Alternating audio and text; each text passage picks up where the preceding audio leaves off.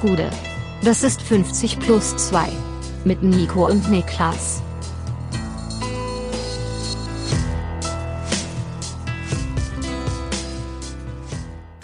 »50 plus 2 Bundesliga-Rückblick vom 26. Spieltag. Mein Name ist Nico Heim und bei mir sitzt, sitzt der deutsche Schinkenspicker Niklas Levinson. Was geht ab? Schinkenspicker war ein Produkt von Mühle.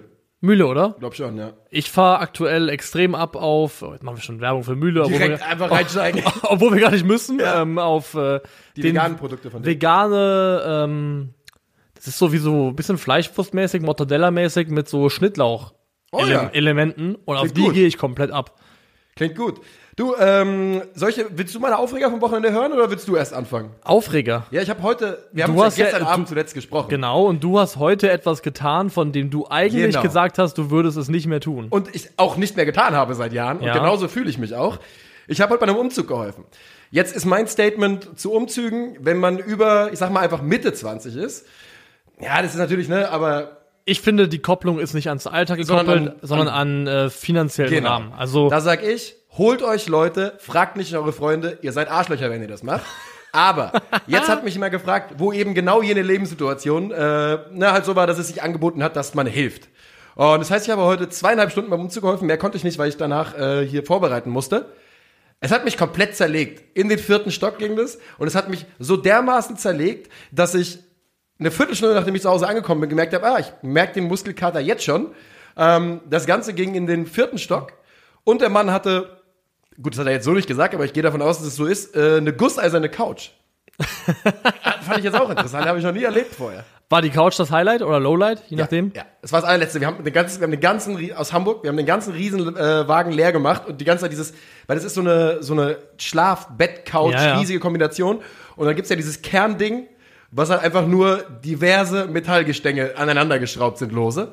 Und dieses Teil haben wir dann zu fünfter hochgewuchtet. Ich, das, äh, ey, wirklich, Das, wirklich. das Damoklesschwert, das über euch geschwebt hat. wir haben wirklich die ganze Zeit uns drum rumgedrückt, auch so, auch schon so, dass ich irgendwann Hoffnung hatte, weil meine, mein Abgang war vorher angemeldet, dass ich früh los muss. Ja. Dass ich schon Hoffnung hatte, ich komme drum rum, nicht passiert, aber Umzug am Ende geschafft und ähm, die Person ist super dankbar gewesen und darum geht's ja auch gar nicht. Und wie gesagt, da mache ich dann auch tatsächlich gerne im Sinne von, da lasse ich mich nicht zweimal bitten, wenn, wenn mir jemand sagt, ey, ich brauche halt wirklich da Hilfe. Es gibt halt Notwendigkeitsumzüge und es gibt Genau. Luxusumzüge. Ja. Wenn Leute einen Luxusumzug in eine neue, schicke Wohnung machen, weil sie da Bock drauf haben, dann ohne mich. So, ja. Wenn Lebensumstände sich drastisch verändern, zum Beispiel eine Partnerschaft geht in die Brüche und man muss in eine eigene Wohnung rein, Ja.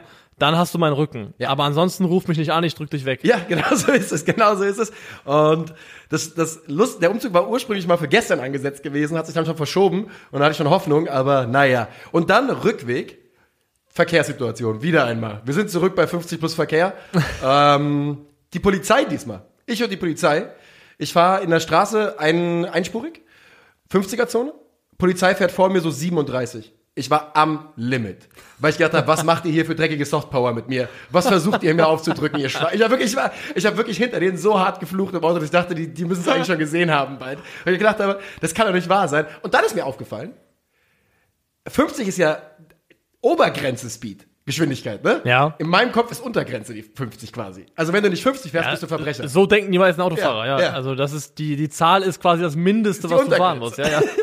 ja, na, auch ganz schön dumm. Naja, auf jeden Fall habe ich natürlich dann, wie immer, nichts zur Polizei gesagt, also in Gottes Namen, Ja. äh, sondern war einfach froh, als sie abgebogen sind. Naja, was ging bei dir seit gestern? Wir haben ja gestern, das kann man kurz sagen, unseren ersten Stream für Culture Berlin gemacht und der hat übertrieben viel Spaß gemacht. Es war sehr cool, aber seitdem ist halt nicht mehr so wahnsinnig viel Zeit vergangen. Ich, ähm, ich war heute noch mal auf dem, äh, am Trimmdichtfahrt, habe ein bisschen äh, Workout draußen gemacht und äh, es war wieder ein Dude da. Es gibt so eine gewisse Klasse an Workout-Menschen. Das sind so die, die du, denen du das im Alltag zu 0% ansiehst, weil die auch wahrscheinlich so ein bisschen weite, weite Kleidung tragen, was auch immer. Ja. Die aber richtige, richtige Machines sind. Und da Ja. war so ein Dude, der sah aus so wie der unscheinbarste Informatikstudent. Und der hatte einen Abriss gemacht an den Stangen wirklich. Ich, ich stand einfach nur eingeschüchtert daneben. Es gibt so, ne? Und dann Ja. auch so Leute, die man sich mal ansieht, wenn sie die, das T-Shirt anhaben, wirklich, ja. Äh, so einer bin ich ja zum Beispiel. Ah, ja. Ja, ich habe ähm, ich habe einen Artikel über äh, die Amtszeit von Preetz bei Hertha gelesen Mhm. und die, die Überschrift war Verwalter des Mittelstands und dann habe ich äh, des, des oder ja Mittelstand nee Mittel Der Mittelklasse, Mittelmäßigkeit. Ja, Und ja. ich gedacht, das ist ehrlich gesagt, ich seit meinem 18. Lebensjahr mit meinem Körper so ungefähr. Ne? Seit ich aufgehört habe, äh, aktiv Sport zu treiben, bin das ziemlich genau ich. Ja. Verwalter der Mittelmäßigkeit. Ja. Ähm, wo, was ist das erste Spiel? Was ist das erste Union Spiel, was VfB. genau, ja, das gibt, genau dieses Spiel gibt diese Überleitung her, weil Ja. die Verwalter der Mittelmäßigkeit, wobei der VfB sich gerade in die Mittelmäßigkeit zurückkämpft und Ja. froh wäre, wenn man sie jetzt schon als das bezeichnen würde. Aber wir starten rein mit Union Stuttgart 1 zu 1. Es gab ja kein Freitagsspiel, deswegen ist die Reihenfolge quasi uns überlassen, Ja. wie wir hier vorgehen möchten. War eh ein seltsamer Spieltag in der, in der Form. Die ganze Art und Weise, gut, der Spielausfall der Mainz-Partie gegen Augsburg, dann hatten wir drei Spiele in der Konferenz, dann das Abendspiel, heute Sonntag nochmal vier Spiele, was, muss man ehrlich sagen, hart ist. es muss nicht sein. Also, ich vier am war- Sonntag, huh. Ich habe richtig miese Laune gehabt nach dem, obwohl die Eintracht gewonnen hatte, mit dem Wissen, dass jetzt noch hier äh, dieses Spiel hier ansteht, äh, hatte ich wirklich keine gute Laune mehr, kann ich so sagen. Gut, Union gegen Stuttgart Yes. 1 zu 1. Ähm, Taiba O'Neill macht das 1 zu 0 durch Elfmeter in der 41. Minute, Handelfmeter nach Handspiel von Mavropanos. Und es ist wieder so einer. Wir haben fünf, wir haben genau sechs Minuten gebraucht, bis wir wieder so einen Elfmeter gesehen haben. ja, wobei ich hier verstehen kann, dass er gegeben wird. Also ich habe andere gehabt, wo ich mich deutlich mehr empört drüber habe. Also ich kann es irgendwo nachvollziehen. Der Arm ist relativ weit abgespreizt. Also Ja, in der einen, in der einen Perspektive sieht so aus, in der anderen sieht es aber dann wieder so aus, hätte er sich wirklich einfach nur in der Bewegung die Hand so ein bisschen rausgemacht. Das ist schwierig. Ich glaube auch, er versucht sich so einzudrehen, dass er genau das eben nicht macht, den Ball Ja. mit der Hand zu spielen. Ähm, aber ja, ich kann schon verstehen, dass er gegeben wird. Wie gesagt, ich möchte nicht immer wieder sagen, in meiner Welt gibt's die nicht. Aber laut Regelwerk ist das ein regelkonformer Strafstoß. Ey, natürlich. Und äh, oft, wenn er nicht gegeben wird, hätten die Union-Fans und Union sich zu Recht sehr beschwert. Also, ne, man muss, ja- wir machen, können ja die alte Niklas Levin so Regel auch hier ansetzen. Würden wir uns aufregen, wenn Frank Ribery das gemacht hätte und dafür nicht gepfiffen wird. Die greift eigentlich nur bei groben Foulspielen und oder Tätigkeiten. Halbtätigkeiten, ja. ne? So frechen, frechen Sachen. Freche Sachen, ja. Ja, so, ja, gut. Ähm, trotzdem, den, den muss man wohl schon geben. Und Taiwa Oni, der neue Elfmeterschütze bei Union, und äh, der trifft auch, steht jetzt bei Saisontoren. Elf. Und sehr gut. Elf. Und ähm, Mavropanos ist echt ärgerlich. Der ist so stark in diese Saison gestartet und war so ein bisschen der, der, der, das Sinnbild des Stuttgarter Niedergangs dann irgendwann. Ja, auch nicht der erste Elfmeter, der, glaube ich, auf seinen Nacken geht. Ähm, einfach, also Deutsche gar, Mark Oliver Kempf. gar nicht auch mal schlecht, also es sind ja keine jetzt groben Spielfehler, einfach auch Pech dabei. Ja. Also wenn du den Ball kann im Prinzip jeder Verteidiger an die Hand kriegen. Das ist ja keine Qualitätsfrage, sondern einfach nur blöd gelaufen in dem Moment. Ja. Wobei die Führung für Union zu dem Zeitpunkt und eigentlich auch so für die, würde ich sagen, erste Stunde des Spiels vollkommen in Ordnung geht. Es ist nicht so, dass Union wahnsinnig viel gemacht hätte, aber der VfB hat offensiv erst so ab Minute 60 Ja. angefangen, so richtig stattzufinden. Also gerade Halbzeit 1 war von Stuttgart zum Beispiel gar nichts. Äh, da war es nur Union, die und denen fehlten auch die zwingenden Ideen oder die, die, die, die zündenden Ideen eher, aber es war auf jeden Fall die Mannschaft, die es eher versucht hat. er versucht hat, ja, also acht der elf VfB-Abschlüsse kamen alle in den letzten 30 Minuten. Das spricht eine eindeutige Sprache. Und bei Union gilt natürlich auch nach wie vor, trotz des ähm, jetzt Erfolgs gegen Wolfsburg zuletzt, nee, haben verloren gegen Wolfsburg. Ja, haben sie. Einen Sieg geholt, aber nach Kruses Abgang, gegen, gegen wen war das denn nochmal? Vor, Gegen Mainz. vor zwei Spieltagen Gegen gewesen Mainz. sein, ja. Ähm, die, die Probleme, die seit dem Kruse-Abgang bestehen, die sind auch weiterhin da. Also, weil das war auch hier so, über den Elfmeter hinaus hat Union jetzt nicht wahnsinnig viel kreiert und sich damit auch wirklich schwer, geta schwer getan, aus dem Spiel heraus irgendwas auf die Beine zu stellen. Das ist richtig. Äh, Union übrigens, habe ich gerade gesehen. Tai äh, Geraldo Becker war unterwegs mit 36,39 km/h. der war sehr schnell. Huh. Das äh, müsste, wenn mich nicht alles täuscht, sogar ehrlich gesagt in der Top 5 All-Time Bundesliga sein. Weil da ist nämlich noch Ashraf Hakimi drin und der ist derzeit auf der 3 mit 36,49. Dann Leon Bailey dahinter mit 36,40. Und dann ist Musa Diaby auf der 5 mit 36. Glatt. Oh. Das heißt, er wäre dazwischen. Warum hast du die 3, 4 und 5, aber nicht 1 und 2? Weil es also Alfonso Davis, ich habe ich hab alles falsch gesagt. Alfonso Davis 36,51. Ja. Ashraf Hakimi 36,49. Leon Bailey 36,4. Jeremy Saint-Just auch 36,4. Und dann eben eben angesprochener Moussa Diaby mit der glatten 36. Und äh, das würde eben bedeuten, dass äh, sich der gute Mann da einsortiert als einer der schnellsten Bundesligaspieler aller Zeiten. Gratulation. Alles auf jeden wert. Fall, also alles über 36 ist ja unheimlich schnell. Brutal. Ähm, brutal. Ich weiß noch, wie ich irgendwann mal, ähm, als ich sehr, sehr jung war, die ausgerechnet habe, was denn die Geschwindigkeit ist, die der 100 Meter, der damals amtierende 100 Meter ähm, Weltmeister, ich sag mich gerade, wer das war, war vor Usain Bolt auf jeden Fall, was das in Geschwindigkeit ist. Und dann habe ich meinen Vater bei uns in der Straße, wo nichts los ist, so schnell fahren lassen und habe versucht mitzulaufen. Guess what? Hat nicht funktioniert. ähm, und das war, das war knapp an der 40. Äh, also es sind absurde Geschwindigkeiten, die die Jungs da inzwischen auf, äh, auflegen. Und ähm, ja, absurd war dann nicht das, was passiert ist, aber der VfB findet ins Spiel rein, ähm, wird besser, kommt dann hinten raus auch wirklich zu Chancen und ist die bessere Mannschaft und verdient sich dann irgendwo auch noch den Ausgleich, der auch wieder spät fällt. Das späte Tor auch ein Zeichen dafür. Haben wir schon mal gesagt, dass der VfB auch so von der vom mentalen Rüstzeug her bereit wirkt für diesen Abstiegskampf. Ja. Und ähm, Habe ich gestern im Stream gesagt, bleibe ich komplett dabei, auch dieses wieder. Das war so ein absolutes Zeichen für mich, dass man, wenn man so ein Tor macht, so den Punkt sich äh, äh, stibitzt, das sind wirklich gute Zeichen in meiner ich muss sagen, also Sascha hat ja eine große Chance, bevor er dann nach das 1-1 Ja. macht. Ähm, und das, glaube ich, auf Pass von Endo. Ja. Aber Endo wird das schon mit einem super schönen Vertikalpass gefunden von Waldemar Anton, der low-key für mich unterschätzter Innenverteidiger ist in Sachen. Mangala war, glaube ich, die Vorarbeit beim ersten. In der 85. Aber die Stationen sind Anton, Mhm. Endo und Endo spielt ihn dann, glaube ich, quer rein und da laufen sowohl Mangala als auch äh, Sascha, meine ich. Ich weiß nicht, Ja. ob da Mangala da nochmal einen Fuß zwischen hat. Okay. Aber so, die, Ja. die Abfolge des Angriffs habe ich zumindest im Kopf. Ja. Ähm, aber mir geht's auch um hauptsächlich um Waldemar Anton, weil ich finde, der Vertikalpass auf Endo, der ist in dem Moment, kommt der sehr, sehr unerwartet, öffnet unheimlich viel Raum sofort und ist sehr gut gespielt. Und der Kerl macht das grundsätzlich auch ganz gut. Der steht jetzt aktuell bei 0,85 Pässen pro 90 Minuten, die unmittelbar zu einem Schussversuch führen. Oh. Und das ist wiederum in den äh, Top 10% von Innenverteidigern im europäischen Vergleich. Also ich finde, Waldemar Anton ist mehr als ein kopfballstarker Aufräumschrank, sondern wirklich ein echt auch vom Spielaufbau her ein ordentlicher Innenverteidiger. Ja, auch ein Spieler, bei dem man ja so dem Bunde, also auf das Comeback in der Bundesliga gewartet hat ein bisschen. Ne? Und äh, ja, guter Mann. Sascha Kalajdzic und Borna Sosa natürlich wieder mit dem Assist. Ne? Und es ist so dumm, aber wenn du zwei Spieler hast, mit dem, wo der eine diese absolut herausragende Flankenqualität, und das ist ja keine einfache Flanke, das ist ja, das ist ja eine Halbvolley. Eine brutale Flanke. Ja. Und der Laufweg von Kalajdzic ist auch brutal. Er, der stiehlt sich im einen Verteidiger im Rücken weg, geht genau zwischen die beiden, ist äh, mit Abstand der Handlungsschnellste da. Und die, wenn, wenn du diese Kombination fit und halbwegs in Form hast, dann werden die nicht absteigen, weil das ist halt Nee. einfach, die, die haben halt alleine 1,0 XG pro Spiel. Alle, alle drei Saisontore von Sascha hat äh, Borna Sosa vorbereitet. Natürlich. Also, Natürlich. Und ey, ganz im Ernst, wir haben, es war ja so, weil es dann so peinlich gescheitert ist, diese äh, Borna Sosa zum DFB-Nummer haben wir schon wieder fast vergessen. Ne? Er sollte ja vor der, Stimmt, sollte ja. vor er der EM eingebürgert werden, hat inzwischen selber Länderspiele für Kroatien auch gemacht. Hat ja dann nicht funktioniert. Wäre ein Stil gewesen, Alter.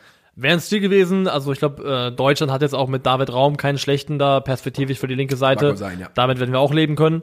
Ähm, oh nee, das deutsche Wir. Ah, Da, äh, vor allem habe ich gerade, ich habe gerade kurz gesagt, David werden wir auch leben können. ja. ähm, und Spielende 1 zu 1, verdiente Punkteteilung. Ja, ich denke auch. Die tut äh, Union nicht wirklich weh. Stuttgart hilft sie tatsächlich auch irgendwo ein Stück weit weiter. Ja. Und ähm, Stuttgart hat sich einfach hinten raus wirklich über die Qualität der Chancen in den letzten 15, 20 Minuten verdient. Ja. Ne? Nicht über die, was sie da. Man kann nicht sagen, dass man, wenn man die, wenn man das Spiel runterbricht, irgendwie von Minute auf Minute, kann man nicht sagen, dass Stuttgart äh, sich da ein Unentschieden verdient hätte, aber eben einfach auf, mit der Summe der Chancen hinten raus hatten sie Union wirklich ganz gut im Griff, haben sich das einfach erarbeitet und dann auch verdient. Und es ist tatsächlich ein wichtiger Sieg, du hast es gerade eben schon mal gesagt, Stuttgart auf dem Weg in, äh, zurück ins normale Leben. Ähm, jetzt 23 Punkte.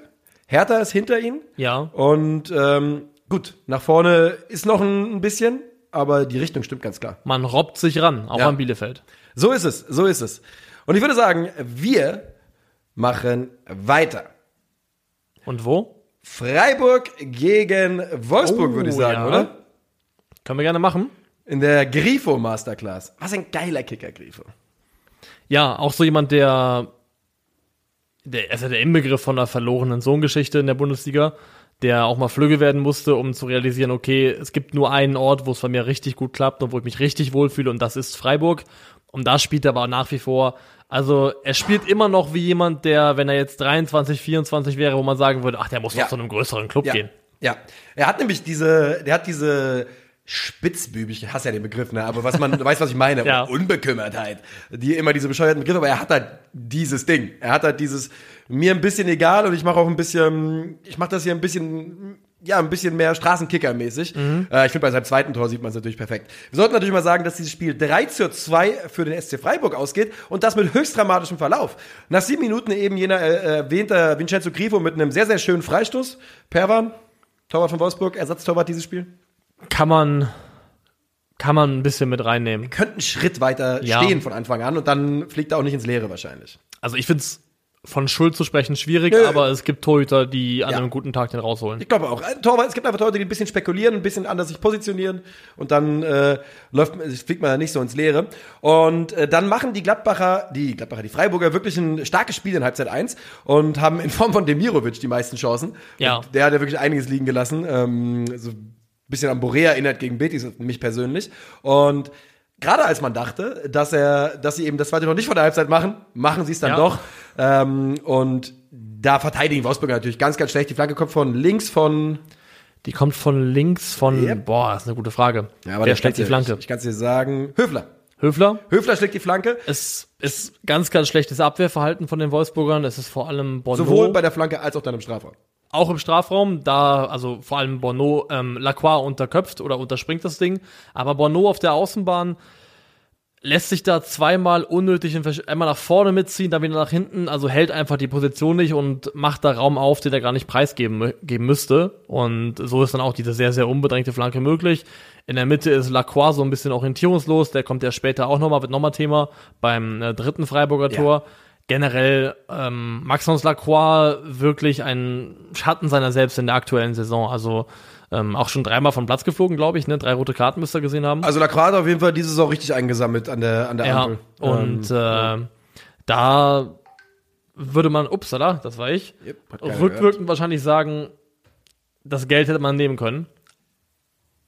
Ähm, das hätte man, warte mal, ich muss jetzt mal, ich habe gerade eine Nachricht bekommen, von der ich nicht weiß, ob die jetzt ein Fake ist oder äh, ob tatsächlich Felix Magath bei Hertha BSC im Gespräch ist gerade. Das hat mir gerade jemand geschrieben, dem ich eigentlich vertraue, wenn mir sowas schreibt, der mich aber auch gerne mal verarscht. Also reden wir gleich nochmal drüber. Jemand, dem du eigentlich vertraust, der dich aber eigentlich auch gerne verarscht. Naja, wir verarschen uns gegenseitig gerne, aber für gewöhnlich äh, ist es jemand, den man, den man glauben kann. Naja. Ähm, ja, wir haben da gestern schon offstream kurz drüber geredet. Äh, Maxime Lacroix, der ist tatsächlich ja gut abgestürzt und ähm, also, der Junge ist immer noch super jung und auch noch in einem Alterssegment, wo das komplett legitim ist, dass du als Verteidiger oder generell als Spieler einfach auch Dips in deiner Form hast. Und er ist nun mal auch jetzt gerade Teil von einer Mannschaft, in der es nicht über weite Teile der Saison nicht gerade leicht war und leicht gewesen ist zu performen. Du kannst, du kannst mich Ma- nicht so tut mir angucken. wirklich leid, aber Magath, Magath übernimmt Hertha bis Ende der Saison. Das ist tatsächlich gerade passiert. Nein. Doch, die haben's, das ist hier ein Hertha-Tweet. Du kannst es hier sehen. Hertha BSC, offizieller Tweet. Bis Ende der Saison übernimmt Felix Magath. Geh auf die Seite, ob das echt ist. Ja, ich sehe es doch hier. Es ist ja Hertha BSC. EN. Du hast schon mal auf sowas reingefallen.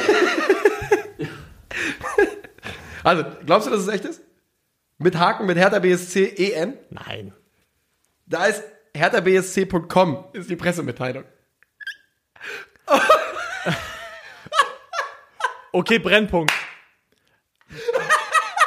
Brennpunkt. Das kann nicht euer Ernst wir müssen jetzt mal kurz hier mal einen, äh, einen Riegel reinschieben. Ja, wir wir In- kommen in gleich zurück. Wir kommen Freiburg, gleich Wolfsburg. zurück. Ja. Aber okay, wir, wir, wir werfen jetzt alles über den Haufen hier. Ja. Wir reden jetzt über, über das da, was da gerade passiert ist. Also wir machen eine kleine Abbiegung und äh, sammeln mal kurz hier ein. Gladbach gegen Hertha, das war das Topspiel am Samstagabend. Ja. Das hat Gladbach vollkommen verdient mit 2 zu 0 gewonnen. Es war erneut ein absolut harmloser, erbarmungswürdiger Auftritt von Hertha BSC, der logischerweise Null, null, null. Da war nichts. da war nichts. gar nichts. Da war wirklich nichts.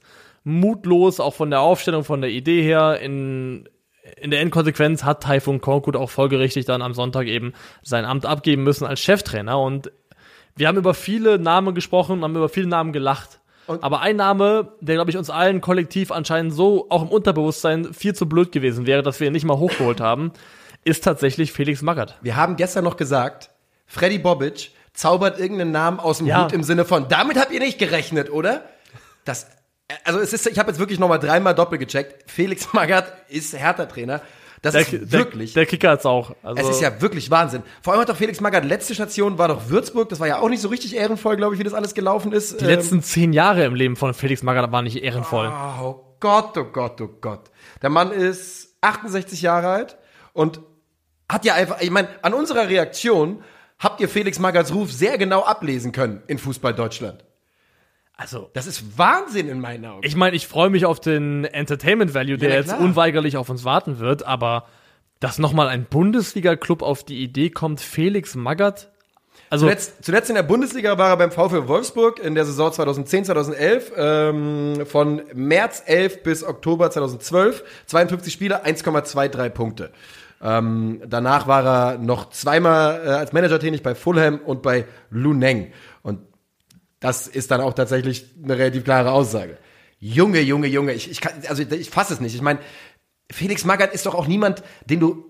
Gut, Freddy Bobic wird gedacht haben, dass er diese, dass er die Jungs brechen muss, um die zusammenzuführen. Ich glaube, das ist der, das muss der Gedanke hier sein. der, der Hügel ist schon in der Mache. Ja, die, der wird machen- gerade aufgehäuft. die häufen gerade den Hügel Aber auf. ist doch gar nicht so weit vom Teufelsberg zu Olympiastadion. Wir können doch einfach Stimmt, die Teufelsberg hoch runter. Also das ist ja wirklich absoluter Wahnsinn. Ja, also ich bin ein bisschen schockiert, muss ich sagen, weil ich finde, neben all dem Fußballfachlichen, was man in Zweifel stellen kann, ich finde, Felix Magath wirkte in den letzten Jahren wie jemand, der so auch seine letzten Reste an Sozialkompetenz Ja. mal abgegeben hatte. Also Der ist, der ist auf jeden Fall drüber ein bisschen, der gute Mann. genau. es, wir hier sitzen und uns einen abschottern, das ist ja der Wahnsinn. Das ist, aber es ist wirklich so. es ist Fassungslosigkeit. Ich bin wirklich finde, fassungslos. Also ganz kurz, nur ganz kurz. Irgendein anderer Verein, irgendein anderer Manager holt, irgendwer, sagt Wolfsburg, sagt Eintracht, irgendwer holt im Abstiegskampf Korkut und dann Magath. Der Mann wär, würde, den, den, äh, der müsste in der Otto Fleck Schneise vom DFB würde der, der also würde, würde dann Poster aufgehängt werden und sagt diesen Mann nicht anstellen. Weißt du, so ein Fahndungsposter mit so vielleicht trägt er jetzt einen Bart nicht mehr anstellen. Das, also, ich, ich also für mich nicht. fällt das fast in die äh, Dimension von Christian Groß rein bei Schalke. Ja, also, das ist doch mein Gedanke. Das erinnert mich so ein bisschen daran, auch alterstechnisch ja eigentlich weit über den Zenit hinaus. Das ist doch Sabotage. Es ist aber, ein Poster. Es ist aber wirklich genau das, was du gesagt hast, nämlich dieses Ding von äh, Freddy Bobic holt jemanden, den keiner auf der Rechnung hatte, um sagen zu können, hey, den hatte der nicht auf der Rechnung, hatten wir auch nicht. Aber ich glaube, alle Beteiligten wären froh, wenn auch du ihn nicht auf der Rechnung Nee. gehabt hättest. Also Ich mein- Felix Magath. Ich, weißt du, vielleicht funktioniert das jetzt irgendwie. Ja, man, man kann über Ja. jede über Ja. jede noch so schlechte Ja. Traineranstellung kannst du sagen, vielleicht funktioniert das irgendwie. Aber jetzt, gerade jetzt, Stand jetzt, Sonntagabend, 13. März, Felix Magath nochmal einen Job zu geben in der Bundesliga, ist das, was du machst, wenn du am Ende der Saison verdientermaßen absteigen willst. Ja, also lieber Hertha-Fans, fühlt euch mal in, in äh, eine blau-weiße Decke eingewickelt von uns. Wir habt auf jeden Fall unser, ja nicht Beileid, aber unser, ne, ihr wisst schon, wir, wir, wir sind für euch da, wir, wir denken an euch. Das hat niemand verdient. Das ist ja wirklich absoluter Vollwahnsinn. Also Felix Magath, Comeback in der Bundesliga, wie wäre die Quote gewesen vor der Saison? Boah. Also hättest du über 100 auf, auf für einen Euro zurückbekommen sollen. Ja, da, da, davon gehe ich komplett aus. Also Ah, vielleicht hat Bobic gesetzt, man weiß es ja nicht. Na, darauf kann man nicht wetten. Ähm, ja, Wahnsinn. Wahnsinn. Okay, wir, ich würde sagen, wir fangen uns wieder ein. Äh, Das war unsere kurze bisschen, ja, wir sind wirklich. Mhm. aber es war ja eine, Li eine. Live-Reaction, die wir mitnehmen mussten. Ja, finde ich auch. Okay, wir gehen aber direkt zurück zu Freiburg gegen Wolfsburg. Ähm, da hatten wir das 2 zu 0 von Vincenzo Grifo gerade besprochen. Die Flanke kommt von Höfler. Er nimmt den schön an. Äh, dass er da im Strafraum so überhaupt zwei Kontakte haben kann, ist dann eine andere Geschichte nochmal aus Wolfsburgs Sicht. Ähm, und dann kommen die Wolfsburger aber in Halbzeit 2. Ja, null Abschlüsse in der ersten Halbzeit, dann aber vor allem auch die Hereinnahme von Lukas Mecher für Maximilian Philipp hat da, vor allem was die Tiefe angeht im Wolfsburger Spiel, Ja. nochmal ein neues und auch verbessertes Element reingebracht. Wolfsburg war, war auch deutlich giftiger, griffiger, hat viel früher angelaufen, aggressiver gepresst und auch damit den Freiburgern wirklich Probleme gemacht und ist dann tatsächlich nochmal über, ähm, Max Kruse? über Max Kruse, der da sehr, sehr frei ist und das hat auch ähm, Florian Schmidt-Sommerfeld richtig analysiert eben. Ballferne Seite steht tief, Ball, Genau. ballnahe Seite ist, rückt zu weit auf, da ist eine Lücke, in dieser Lücke, die halt nicht abseits ist, da positioniert, positioniert sich Max Kruse, so wie er es eben auch kann. Und Maxi Arnold sieht natürlich auch, äh, da, ne, das, ist- das ist, da geht Maxi Arnold ans Buffet. Den Pass spielt er immer perfekt. Den Pass spielt er immer perfekt und dann ist es der Anschlusstreffer und der Ausgleich fällt dann nach einem ziemlich unglücklichen Strafraumgewühl aus Freiburger Sicht, Ja. wo dann die äh, Schlotterbeck-Brüder sich nicht so richtig einig werden und das glaube ich dann in der Endkonsequenz Nico ist, der ihn so wegspitzelt, Ja. aber eben genau in die Füße von Maxi Arnold, der sich auch da nicht bitten lässt und dann zum äh, 2 zu 2 trifft. Also gut, wenn Maxi Arnold, wenn ein Ball von Maxi Arnolds Füße rät und er da einfach voll Zunder geben kann, das ist ja, das, da wissen wir, dass es gefährlich ist, wenn er das macht. Aber eben jener Nico Schlotterbeck, ne, das hat er nicht auf sich sitzen lassen. Mehr oder weniger direkter Gegenzug. Freiburg im Angriff. Schlotterbeck ist komplett neben Petersen positioniert als Mittelstürmer. Bei einem Standard ist es, glaube ich, der, wie das beginnt. Ja, genau. Und dann gibt's auch ein bisschen Gestocher. Schlotterbeck äh, überrascht er den, äh, überrascht Lacra, der nicht damit rechnet, dass er sich auch noch in dieses Kopfballduell mit einmischt. Der Ball landet bei Petersen und der mit der Brust in den Fuß von Schotterbeck, der Alley-Oop-mäßig das Ding reinnagelt. Nagelt. Sehr, sehr schönes Tor. Mentalität natürlich von Schotterbeck auf jeden Fall. Ich habe sie notiert, also man schaut Nico Schlotterbeck gerade wochenweise dabei zu, wie er wächst Ja. und wächst, auch Ja. als Persönlichkeit, als Spielerpersönlichkeit. Der hat äh, richtige BPE gerade. Nicht zu verwechseln mit BDE. Äh, hat Big Player Energy. Mhm. Ja, finde ich gut. Ähm, Schotterbeck Süle, do it BVB. Ja, das, das kann, also kann, Kann, kann viel. Ja. Kann viel die Kombination. Lacroix ist wirklich wild, wie der, wie der Junge, ähm, auch bei diesem Spiel, da, da siehst du einfach, wie die Umstände, gerade bei jungen Spielern, ähm, die, Unsi die diese Unsicherheit reinbringen können.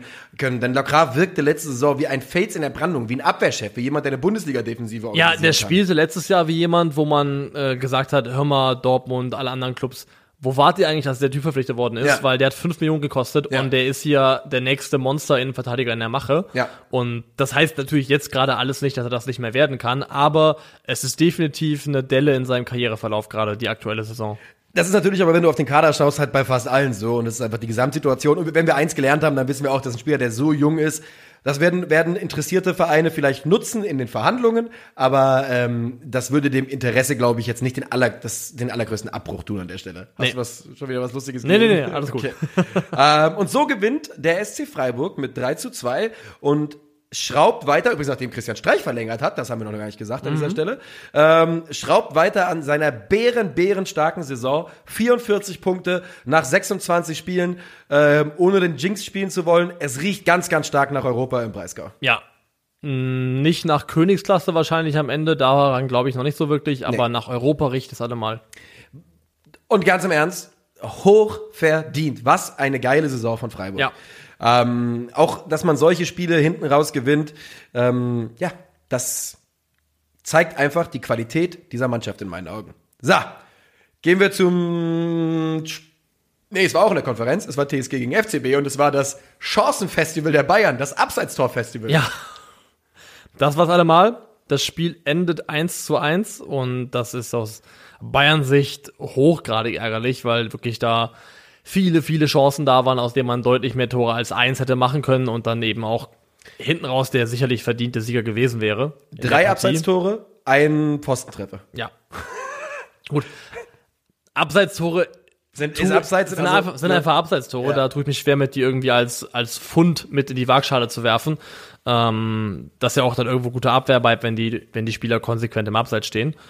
Aber ja, die, die Bayern haben das Spiel schon über weite, weite Strecken dominiert und ähm, dementsprechend auch, also wäre ein Sieg durchaus verdient gewesen. Oh ja, natürlich. natürlich. Das Das ist ja klar. müssen wir nicht drüber diskutieren. Ich finde aber auch hier, auch wenn er mit Nabri mal Probleme hatte, auch einen Fehler gemacht hat, ich kann es nur noch mal sagen, ich möchte es jede Woche sagen, David Raum bleibt für mich aus Sicht anderer Clubs das größte Scouting-Fiasko des vergangenen Sommers. Und hätten sie One-Football-Videos geschaut, hätten sie, hätte wäre das vermeidbar gewesen, weil wenn sogar wir den Typen auf dem Radar haben, dann kann es nicht.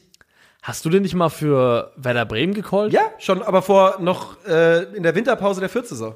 In Ja. der zweiten Liga.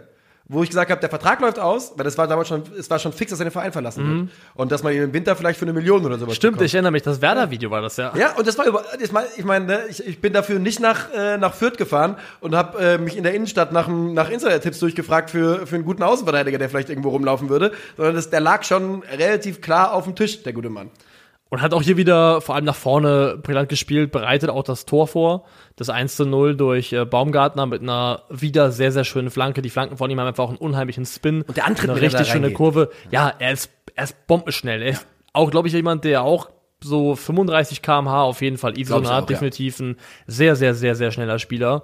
Und äh, mit Napri auch einen gut aufgelegten Napri, auch einen schwierigen Gegner gehabt. Hat da auch das ein oder andere Mal mit zu kämpfen gehabt. Aber als Gesamtleistung finde ich wieder ein sehr, sehr starkes Spiel gemacht.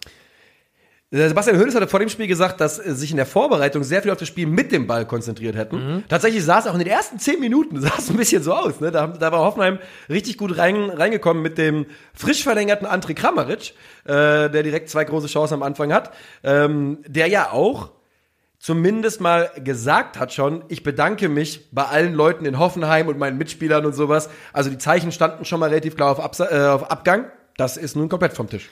Ja, wer weiß, was da jetzt die finalen Beweggründe waren, aber man muss, glaube ich, fairerweise sagen, bei allem, was wir so an persönlicher Haltung zur TSG haben, dass das, dass der Dude sich da offensichtlich sehr, sehr wohl fühlt und ähm, Ja. in dem Verein wertgeschätzt fühlt und da nicht ohne Grund dann wohl auch jetzt den, äh, den nennenswerten Teil seiner Karriere verbringt. Also, man kann viel sagen über die Region da unten, aber nicht, dass es nicht landschaftlich sehr schön wäre. Und äh, also, um in die Bücher zu gucken, würde ich behaupten, dass die TSG Hoffenheim bestimmt ihm jetzt keinen Hungerlohn bezahlt. Nee, das glaube ich auch nicht und äh, ich denke auch, da lässt sich ein kleines äh, ein Good Life leben. Ja, glaube ich auch. Es gab eine Situation, wo Posch den Ball auf der Linie so ein bisschen an die Hand bekommt. Der ist so im Rückwärts Ja. reinrutschen und sowas. Aber, aber das, das wollen wir nicht, ne? Das wollen wir nicht, müssen wir gar nicht drüber sprechen. Also niemals, niemals, nie ein Elfmeter. Niemals, nie. Ähm, übrigens, das, die TSG, das haben wir ja gar nicht, noch gar nicht gesagt, geht in Führung mit 1 zu 0. Doch, haben wir. Haben wir gesagt? Flanke Raum, Baumgartner Stimmt, Tor. aber das, ich wollte sagen, Baumgartner macht, macht das Tor, sein sechstes Saisontor. Ja. Vierter Scorerpunkt in den letzten vier Spielen.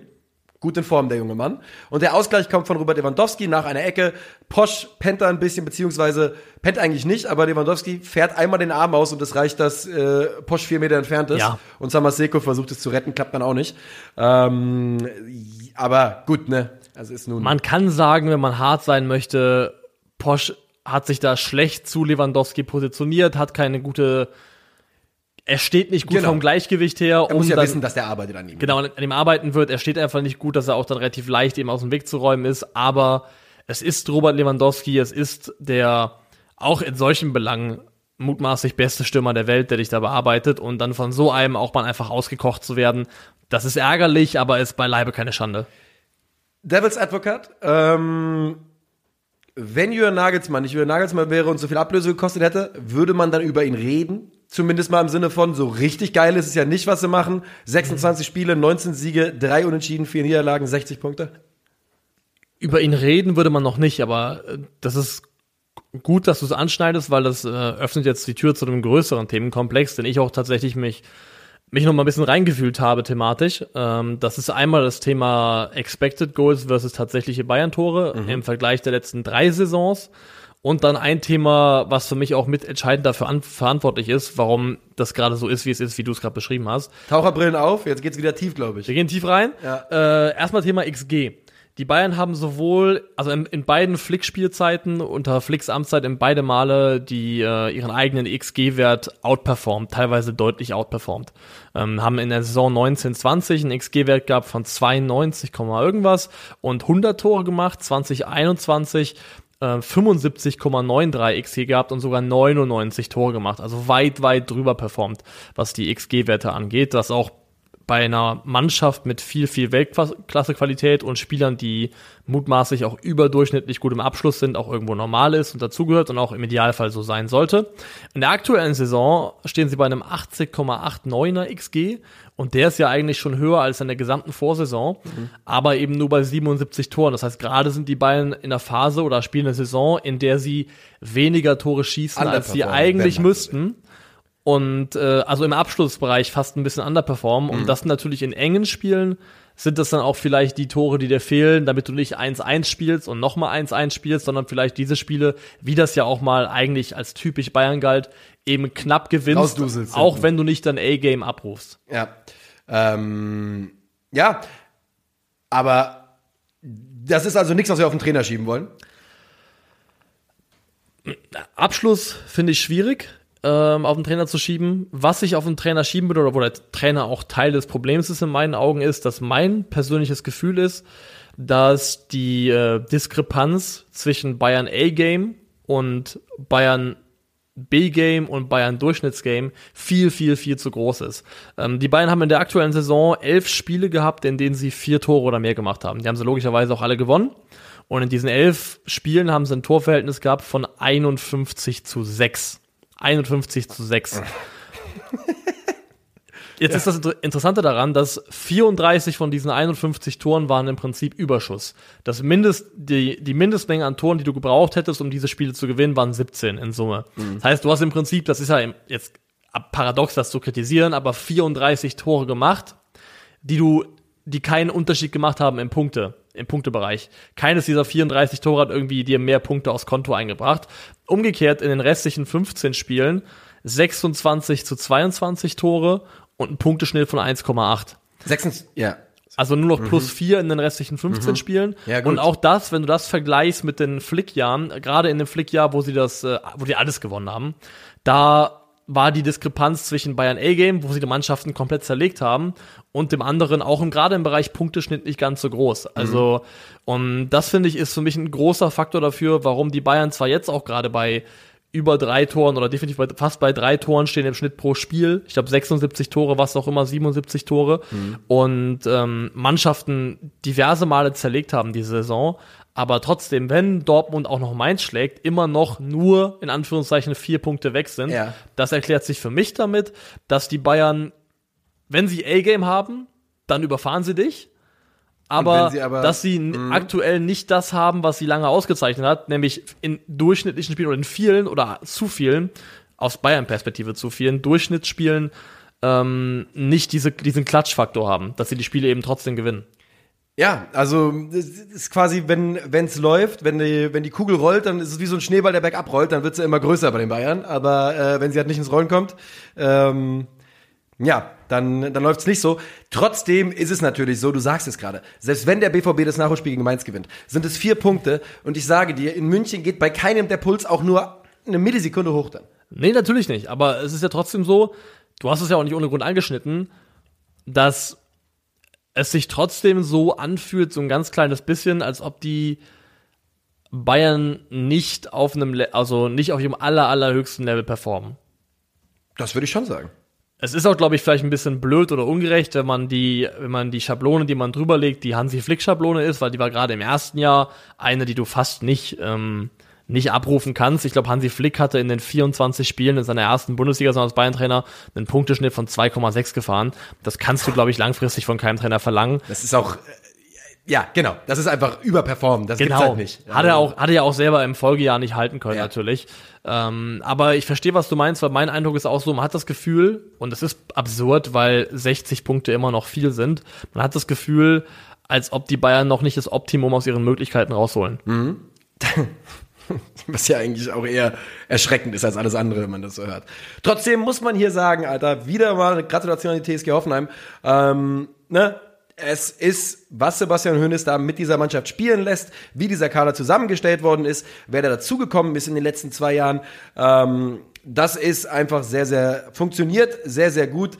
Ähm, die Umstände einfach mal ausgeblendet und ähm, ja, auch die TSG Hoffenheim, wie die Freiburger, nur mit ganz anderen Voraussetzungen, äh, mit 44 Punkten nach 26 Spielen und damit deutlich wahrscheinlich über dem, was man sich selber als Saisonziel gesetzt hätte, würde ich behaupten. Ja, und ich äh, bei der TSG, anders als bei Freiburg, sage ich, da traue ich denen durchaus Champions League zu.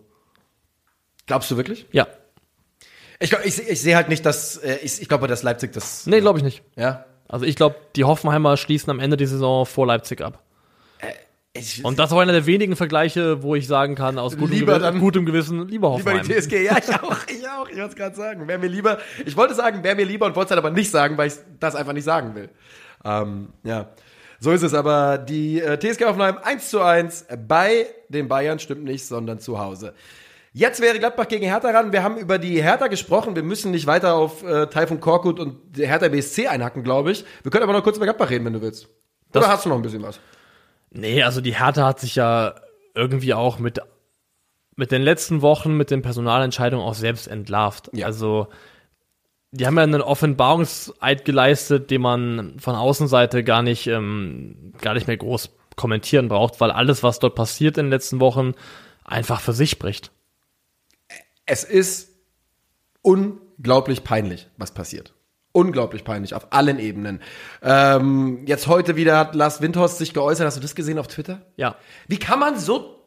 Warum äußert er sich? Warum sagt er sowas? Er äußert sich nur für alles nicht gesehen haben. Er sagt, ähm, angesprochen darauf, ihm wurde quasi indirekt vorgeworfen, dass er sich in sportliche Belange eingemischt habe, indem er Jürgen Klinsmann in die Position gedrängt habe Mhm. und dass diese sportliche Einmischung direkt katastrophalen Impact auf Hertha BSC hatte. Woraufhin er sich dazu berufen gefühlt hat zu sagen, nein, das stimmt gar nicht. Ich war nur der Vermittler zu Jürgen Klinsmann. Warum auch immer er plötzlich der Vermittler zu Jürgen Klinsmann sein musste.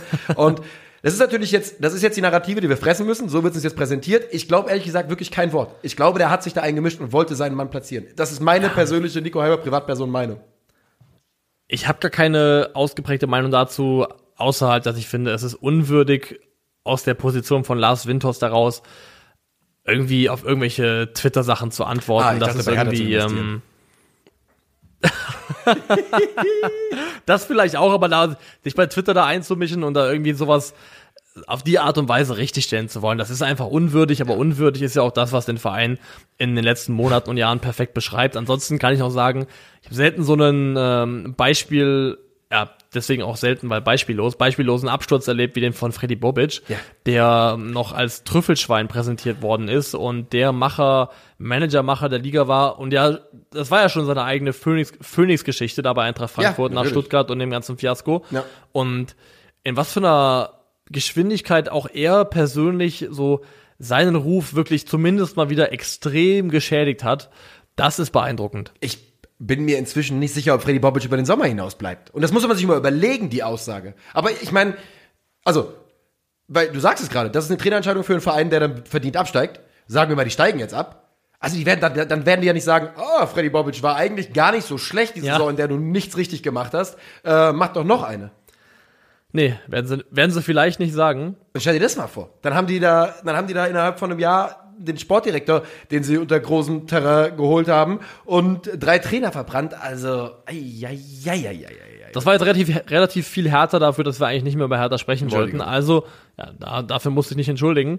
Borussia Mönchengladbach hat da auch gegen einen sehr, sehr dankbaren Gegner gespielt, aber hat das souverän gemacht. In dem Spiel, wo es für beide Mannschaften um sehr viel ging, ging es für mich darum, auch zu zeigen, dass man vor allem nicht nur von Angst getrieben ist. Herthas Spiel war von der ersten Minute an auf Verhindern und auf Angst vom Gegentor ausgelegt. Also, und die Gladbacher haben zumindest proaktiv gespielt. Das ist ja auch einfach die Rolle, die ihnen zugeschrieben worden Ja, ist oder klar. auch einfach natürlich dahin gehört in Ja, dem, wenn sie es nicht gemacht Spiel. hätten, hätte der Ball einfach nur im Mittelkreis gelegen. Genau. Und ähm, bei den Gladbachern, finde ich, kann man positiv hervorheben, weiterhin äh, die Formkurve von Markus Thuram, der, glaube ich, ähm, kein, kein Tor gemacht hat, keine Torbeteiligung gesammelt hat, aber wirklich ein Riesenproblem war für die Hertha über das ganze Spiel hinweg. Hat sieben seiner zehn Dribblings abgeschlossen, drei Schlüsselpässe gespielt, die unmittelbar zu einem Abschluss geführt haben. Und ich finde generell auch darüber hinaus, super gute Läufe gehabt, viel tief gelaufen. Äh, die Hertha Abwehr hat ihn zu keinem Zeitpunkt richtig in den Griff bekommen. Also man hat, man hat echt gesehen, was Markus Thüram eigentlich für eine Waffe sein kann, wenn er selber in Form ist. Ja, Markus Thuram war ja derjenige, der den Elfmeter rausgeholt hat. Also natürlich keine direkte Torbeteiligung, Torbeteiligung, Stimmt, ja. aber er war derjenige, der von Kempf da gefällt worden ist. Ähm, wo der Schiedsrichter zuerst noch gesagt hat, hier Ball, ne? Aber äh, von Kempf muss man auch leider sagen, äh, du hast, glaube ich, gestern im Stream gesagt, ähm, der ist schon eher eine, also aktuell ist er keine Verstärkung, ganz im Gegenteil. Ganz im Gegenteil, aber dann ist auch die Frage, wenn jeder Spieler, der zu dir kommt, keine Verstärkung ist, sondern äh, sich einreiht in die Reihe von Leuten, die einfach nur Fehler nach Fehler machen und absolut unterdurchschnittlich performen, dann ist die Frage, liegt das immer an den neuen Spielern oder liegt das daran, dass sie in ein Umfeld geworfen werden, das so toxisch und kaputt und vergiftet ist, dass es quasi anscheinend unmöglich ist, da überhaupt ansatzweise normal zu performen? Das ist ja, das ist eine der Sachen, die ich ja schon lange sage und das ja, habe ich auch überhaupt nicht exklusiv, aber ich glaube, dass das ist der große Grund. Hertha BSC ähm, ist, ja, da gibt's keinerlei, keinerlei, keinerlei leistungsfördernde Kultur, keinerlei ähm, positiven Impact. Keiner, kein Spieler geht hin und wird besser. Ganz im Gegenteil, die meisten werden schlechter. Ähm, wenn man auf die, auch da nur wieder, ne, die Intensität in diesem Spiel bis so Minute 75, äh, dann kam die Hertha ein bisschen mal auf mit so einem letzten Zucken, ne, wie bevor die Linie flach wird, geht's immer noch mal hoch. Ja. Und ähm, da, da waren sie noch mal kurz da, da hatten sie ihre Chancen. Eckelenkamp hat mal, hat mal aus der zweiten, aber auch wie wieder, ne, das ist halt Einzelaktion. Und dass sie qualitativ hochwertige Einzelspieler haben, ist ja kein Geheimnis bei Hertha BSC. Und ähm, wenn man nur einfach dieses Spiel sich angeschaut hat und die Intensität angeschaut hat, hätte man das Gefühl haben können, Pokal, erste Runde, Hertha ist ein gestandener Erstligist und da spielt eine Amateurmannschaft gegen sie, die sich richtig reinhaut und einfach über den Kampf ins Spiel kommen will. Mit dem großen Unterschied, dass es Borussia Mönchengladbach war und eine Mannschaft, die sehr, sehr gut Fußball spielen kann, von, den, Ja. äh, von der Theorie zumindest. Glaubst du, das hier, der Sieg war jetzt schon genug, um zu sagen, das garantiert die Weiterbeschäftigung von Adi Hütter auch über die Saison hinaus? Oder Ich, ich bin mir halt nicht sicher, ob in Gladbach nicht was deutlich Größeres passiert im Sommer. Ich bin mir nicht sicher, wie lange der neue Sportdirektor dort im Amt bleiben wird. Zumindest sollte man sich in Gladbach nach dieser Saison im Sommer mal nüchtern hinsetzen und oder hinsetzen und nüchtern besprechen. Ich hoffe, dass die eh meistens nüchtern arbeiten. Ähm, hinsetzen und nüchtern darüber reden, wie die Saison gelaufen ist. Wie, wie groß war der Max Eberl Impact wirklich? Denn es lief schon vorher nicht gut. Und ähm, Wer sind die Akteure, die weiter dabei sein sollen? Und ist der Trainer einer nach der Saison, wo, wo es bestimmt Punkte gab, an denen man darüber streiten kann, wie gut er sich da verkauft hat und auch ne, wie gut der Fortschritt der Mannschaft war und ob eben der Sportdirektor der richtige Mann ist, der äh, dann ein halbes Jahr hatte. Man kann, glaube ich, seine Arbeit dann besser beurteilen. Der hat das ganz, ganz große, die ganz, ganz große Aufgabe geschultert, dass er gesagt, okay, ich mach's, Alter, wenn es sein muss. Ähm, und es klang ja wirklich so, hat er wohl ein paar Tage nachgedacht. Also zuallererst muss man ihm wahrscheinlich danken, aber man sollte auch so professionell sein und im Sommer einfach mal gucken, was ist jetzt hier die Situation. Ja. Und deswegen würde ich, für mich gibt's keinerlei Adi Hütter Garantie über den Sommer hinaus. okay, Glaubst du's? ich glaube ja. Wenn ich sagen müsste, wenn du mir jetzt sagen Also würdest, klar. eher, wenn du mir, also wenn ich jetzt auf eine Sache Geld setzen müsste, dann wäre es jetzt, stand jetzt wohl eher ein Hütter Verbleib, ja. Wenn die die letzten acht Spiele jetzt aber alle verlieren, dann natürlich nicht. Aber wenn der Rest der Saison jetzt so normal erwartbar verläuft, das heißt, Gladbach gewinnt noch drei, vier Spiele, verliert noch zwei, drei Spiele und am Ende holen sie irgendwie 40, 41, 42 Punkte und schließen da im Niemandsland die Saison ab, dann glaube ich, dass man nochmal sagt, okay, wir sammeln uns nochmal, wir gucken, was wir machen können, auch mannschaftstechnisch, wir stellen uns ein bisschen neu auf. Da wird sich ja zwangsweise, zwangsweise auch einiges tun, Stichwort Ginter. Und ähm, dann gucken wir mal, ob wir nicht eine Mannschaft auf den Platz kriegen oder ins neue Jahr gebracht kriegen, bei der auch nicht gleich vom Saisonstart weg ganz so viele Fragezeichen mitgehen. Ich glaube, ein Fehler, den Gladbach auch sicher eingestehen würde, ist, war zu unterschätzen, was das für eine Eigendynamik bei ausbleibendem Erfolg entwickeln kann, wenn du so viele Leistungsträger im Kader hast, deren Zukunft so derart ungesichert ist. Und das ist, glaube ich, eine Situation, die sie in Zukunft erstmal auf Teufel komm raus äh, vermeiden werden. Müssen. Müssen, müssen, müssen, weil das ist ja, das ist ja so toxisch und giftig für, dein, für deine Ver- Vereine, die Vereinskultur. Es ist natürlich jetzt auch die, ne, wenn man jetzt drauf guckt, die Gladbacher, wenn es jetzt super gut für die läuft, können die innerhalb von, äh, sind die am 30. Spieltag vielleicht in den Top 10 drin und, na, also die Bundesliga ist so eng, Europa! Die können, die könnten. Europa. Wir glauben kein bisschen dran, aber die könnten theoretisch, äh, die sind neun Punkte hinter Köln. So, und Köln ist siebter. Ja, also, das ist alles, alles im Bereich des Machbaren. Europa liegt, Europa Cup 2 zum Beispiel. Und ich glaube nicht, dass es passiert, aber man könnte sich hier richtig schöne Augenwischerei noch am Ende der Saison reindrücken, indem man sagt, ach, guck mal hier. so ist doch alles gut eigentlich. Ja. Ähm, aber wir werden es sehen. Auch eines, einer dieser Clubs, wo sicherlich äh, Spannendes passiert im Ja. Sommer. Und jetzt müssen wir uns ranhalten, denn wir sind schon bei einer Dreiviertelstunde, sind noch nicht mal am Sonntag angekommen, wo die meisten Spiele waren. Oh, So. Wir gehen zu Bayern 04 gegen den ersten FC aus Köln. Der Fußballclub. Ähm, 0 zu 1. Die Kölner gewinnen das. Wie nennen wir das? Nachbarschaftsduell. eine lokale Auseinandersetzung. Rivalität kann man schon nennen. Ja, eine kleine lokale Rivalität, bei der wir, glaube ich, ähm, auch als Protokollpflicht vorwegschieben Ja, müssen. Ähm, gute Besserung Florian Würz. Der ist da in einem Zweikampf mit Luca Kilian ganz, ganz unglücklich weggeknickt mit seinem Knie. Ohne jegliche Fremdeinwirkung. Ja, Kilian kann man überhaupt keinen Vorwurf machen, das ist eine ganz normale Zweikampfführung. Und ähm, er hat sofort reagiert, sofort angeschlagen und die Leute waren auch auf dem Platz. Er musste vom Feld getragen werden und dann ist dann eine, eine Zeit nach dem Spiel leider eben die Diagnose gekommen, dass er sich tatsächlich, glaube ich, das äh, entsprechend das vordere Kreuzband gerissen hat. Und Da kann man mal sechs Monate ansetzen, auf jeden Fall. Jetzt, wenn nicht, äh, kann plus X sein, kann minus X sein. Kann minus X sein, aber die äh, Faustregel, äh, da fährst du mit einem halben Jahr eigentlich nie verkehrt. Und selbstredend ist das bei jedem Profisportler, bei jedem Fußballer absolut tragisch und beschissen, wenn das passiert. Aber man kann, glaube ich, trotzdem verstehen, wenn wir hier sitzen und sagen, dass es Florian Wirtz passiert, tut noch mal extra weh, weil das Schlimmste finde ich, was passieren kann bei so Spielern, die wirklich generational Talent Ja. sind, dass den äußere Umstände einfach das kaputt machen. Und man hat, äh, finde ich, auf, äh, zum Beispiel auf Twitter hat man aus den diversen Fanlagern Mitleidsbegründungen ge gesehen. Und es tut einfach sehr vielen Leuten sehr leid und genau aus diesem Grund.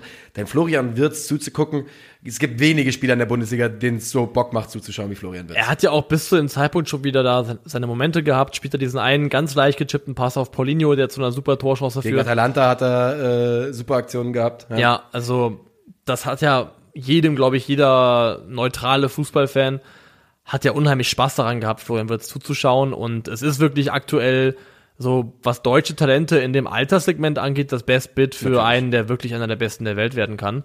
Und ähm, dass der jetzt erstmal einen langen Weg zurück vor sich hat und es schwingt ja auch immer so ein bisschen die Unwägbarkeit mit, wie kommt die Person nach so einer Verletzung zurück? Man muss sagen, ein Kreuzbandriss ist 2022 nicht mehr Ja. dasselbe Urteil, wie es Zum das vor 10, 20 Jahren noch war, zum Glück. Da hat sich einiges zum, äh, zum, zum Besseren getan, aber es ist trotzdem einfach kolossal scheiße. Ja, ja. Ähm, okay, bevor wir zum Spiel kommen, wer hat das Trikotduell gewonnen? Leverkusen knapp. Leverkusen knapp. Der Grund sind die Ärmelstreifen von den Kölnern gewesen. Okay. Ja. Äh, geiles Trikot von Leverkusen. Sehr schön, ja. Ja. So ein ganz leichtes Beige. Das war wahrscheinlich Stadtwappen, vermute ich mal. Mhm. Warum heißt Leverkusen so? Da gab es so einen Dude, äh, Karl hieß der, Karl Leverkus. Oh. Oh, das ist ja krass. Eine Ja. Stadt noch eine Person benannt. Naja.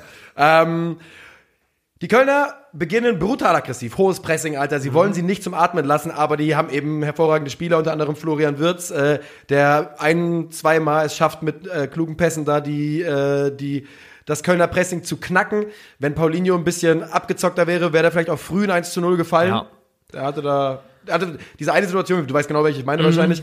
Also, das konnte man nicht schlechter lösen als Paulinho. Ich glaube auch, das ist das, was am ehesten zwischen Paulinho und der Karriere steht, die man sich für ihn mal versprochen hat, Mhm. ist nicht die Fähigkeiten am Ball, sondern schlicht und ergreifend Spielintelligenz und Entscheidungsfindung. Entscheidungsfindung, ja. Ich finde, er ist in seiner Entscheidungsfindung unheimlich schlecht. Dieser Also- Hakenpass war wirklich, also wahnsinnig blöd einfach. Ja, aber das verfolgt ihn schon seit einigen Wochen, seit einigen Spielen, dass du denkst, okay, du hast ja on paper alles. Du hast Ja, die klar. Technik, du hast das Tempo, aber Du hast sogar trotzdem noch einen, einen bulligen Körper, einen einen starken bulligen Körper. Körper, einen starken Körper, ja. Also, aber ja. du triffst wirklich konsequent in einer erstaunlichen Reihenfolge oder erstaunlichen äh, äh, Konsequenz und Konstanz die falsche Entscheidung. Ja. Ähm, das zieht sich ja bei den Leverkusenern eh so ein bisschen durch. Mal ist die falsche Entscheidung, mal ist es Pech vorm Tor. Ähm, später ist es dann auch noch Asmund nach seiner Einwechslung, der wirklich eine Chance nach der anderen liegen lässt, Alter, die arme Sau. Der lässt ja nicht nur Chancen liegen, der trifft ja dreimal den Ball Ja, nicht. Der, der, der trifft ja de facto einfach dreimal den Ball überhaupt nicht. Gebt Und dem das, Jungen ein bisschen. Das der, waren der alles. Kann. Ja, der kann. der kann bestimmt, aber also viel schlechter kannst du nicht starten, weil Lass das waren der wirklich alles sehr, sehr gute Chancen und ähm, alleine seine Möglichkeiten, dass Leverkusen am Ende hier als Verlierer vom Platz geht, ist, und das möchte, das soll gar nicht die Kölner Leistung schmälern, ist ja komplett Hanebüchen bei Ja. der Menge an Chancen, die die Natürlich. hatten. Natürlich. Also, du sagst es komplett. Die Kölner ähm, machen genau das, was ich am Anfang gesagt habe. Sie sind aggressiv im Pressing, aber nach vorne versuchen sie mit, der, mit dem Doppel-Leuchtturmsturm, äh, Leuchtturmsturm mit Modest und Andersen, Andersson äh, mit hohen Bällen zu agieren. Das funktioniert nicht. Das funktioniert wirklich einfach wenig bis gar nicht in der ersten Halbzeit vor allem. Ja, ich finde, Köln hatte eigentlich so in der ersten Hälfte, Hälfte oder Halbzeit, äh, eins von beiden, ähm, zwei, drei gute Umschaltmomente gab, potenzielle, wo sie einfach entweder zu lange brauchen für den Pass oder sich für den falschen Pass entscheiden. Da gab es so ein paar, da gab eine Szene auch, wo Anderson sich eigentlich gut zwischen den Innenverteidigern gestellt hatte, um den Pass in Empfang zu nehmen, steil, und dann einfach das Zuspielen nicht kommt, nochmal rausgeht auf die Seite. Also Köln hat einfach so ein paar gute potenzielle Umschaltmomente weggeworfen in meinen Augen. In der 67. haben sie nicht weggeworfen. Äh, Jubicic ist es, der den Ball erobert, aber zumindest ist er es, der die Vorlage macht, der ganz hervorragend da ackert auf dem linken Flügel und äh, den Ball bringt und Kingsley Schindler, Schindler macht das Tor und damit muss der Episodentitel stehen. Ja, es ist Schindlers Kiste. So ist es. Und dazu muss man sagen, Jubicic saustark, Schindler auch saustark. Ja. Der Ball ist so schwierig zu nehmen. Der ist super schwierig zu nehmen und hatten wir schon mal das Thema, dass Kingsley Schindler echt eine veritable Option ist beim ersten FC Köln in der Bundesliga mit Impact, positivem Impact auf dem Platz. Musst du heute ist wieder drüber nachdenken. Auch bei Benno. Schmitz, als der, als der Kommentator gesagt hat, Benno Schmitz hat gerade die 250 Kilometer in dieser Saison geknackt. Was ja einfach nur in anderen Worten bedeutet, ja, aber der ist 100% gesetzt, Er, unumstritten. er wurde sogar noch als äh, Stabilisator bezeichnet. Das ist wirklich. Das sind, das sind die Spieler, wo wir, wo wir vor zwei Jahren gesagt haben, Armin Fee, was hast du uns angetan? äh, warum gibst du jedem hier Vertrag bis 2030, der den Ball nicht stoppen kann? Und äh, jetzt, ja, jetzt stehen sie da, die Kölner. Wer für mich bei Leverkusen mich wirklich enttäuscht hat, sowohl von seiner Körpersprache her als auch von seinem Spiel her, Jetzt bin ich gespannt. Lukas Alario. Der ist da wie ein Fremdkörper gewesen und ich finde, das ist wirklich einer der Spieler, das fällt mir bei ihm sehr auf. Ich kenne kaum Spieler, der, wenn es bei ihm persönlich nicht läuft, so von seiner Mimik und Gestik her so dermaßen negativ auftritt auf dem Platz. Der winkt ab, der, du siehst es in seinem Gesicht, der lässt den Kopf hängen. Also finde ich eine ganz, ganz schlechte Körpersprache für einen Mitspieler. Ja, äh, muss ich ehrlich sagen, ist mir heute nicht äh, aufgefallen unbedingt, aber es ist mir vorher schon aufgefallen. Also gehe ich da einfach mit. Und das ist ja eh so eine Sache, die, ne, Körpersprache, Doktor. Ähm, ich, manchen Spielern siehst du es eben an und nichts regt mich so auf von außen, wie drauf zu gucken und einen Spieler zu sehen, der keinen Bock hat. Ich hasse es einfach. Ja. Ich hasse es, tut mir leid. Und das ist natürlich nicht fair, weil du kannst ja nicht an den, mit dem Blick kann ich nicht beurteilen, ob jemand keinen Bock hat. Außer bei, keine Ahnung, ne, bei Leuten, die man gut kennt, den guckt man, guckt man ins Gesicht, da sage ich, okay, spreche ich jetzt mal nicht an, vielleicht am Morgen oder so. Aber ähm, ja. Die Kölner gewinnen also dieses Nachbarschaftsduell. Äh, die Leverkusener wirklich heute doppelt bestraft, nicht nur keine Punkte, äh, auch Frimpong ja verletzt Frimpong auch noch verletzt, ja. Und äh, dann auch noch Florian Wirtz mit dem definitiv Saisonende, so viel ist wohl klar. Ja. Ähm, ich hoffe, es wird dieser Mannschaft nicht den Stecker ziehen. Ähm, die Qualität sollte da sein, es aufzufangen. Die Qualität ist besser als in vielen anderen Kadern natürlich, aber das tut schon richtig weh. Es tut richtig weh. Das ist ein richtiger Downer gewesen. Es hat wirklich in dem Moment, wo es passiert ist, auch meine eigene Laune echt einfach negativ beeinträchtigt. Muss ich sagen, es hat richtig aufs Gemüt gedrückt, zu sehen, okay, der ist jetzt erstmal wahrscheinlich für eine ganze Weile weg. Ähm, Jonas Hector war saustark. Jonas sagt aber richtig gut. Ein Anführer vom Herrn, Alter. Puh. Ja, Das ist, wenn das irgendwann vorbei ist, die Karriere von Jonas. Hector, FC-Legende und ich hoffe auch, dass er über den FC hinaus wirklich dafür gewürdigt wird, was der Kerl für eine loyale Sau gewesen ist, was der mitgemacht hat und vor allem, weil er immer noch, Jonas Hector ist immer noch gut genug, um definitiv auch woanders spielen zu können.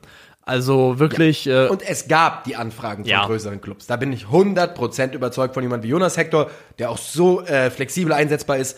Da sind die großen Vereine, werden da mal geklopft haben und er ist bei Köln geblieben. Und du sagst es, alleine seine Passsicherheit, man, du kannst den Ball einfach nur grob in Richtung Jonas Hector schlagen Ja. und du weißt, dass erstmal alles okay ist für die nächsten 20 Ja. Sekunden. Und das ist viel, viel wert. Ja.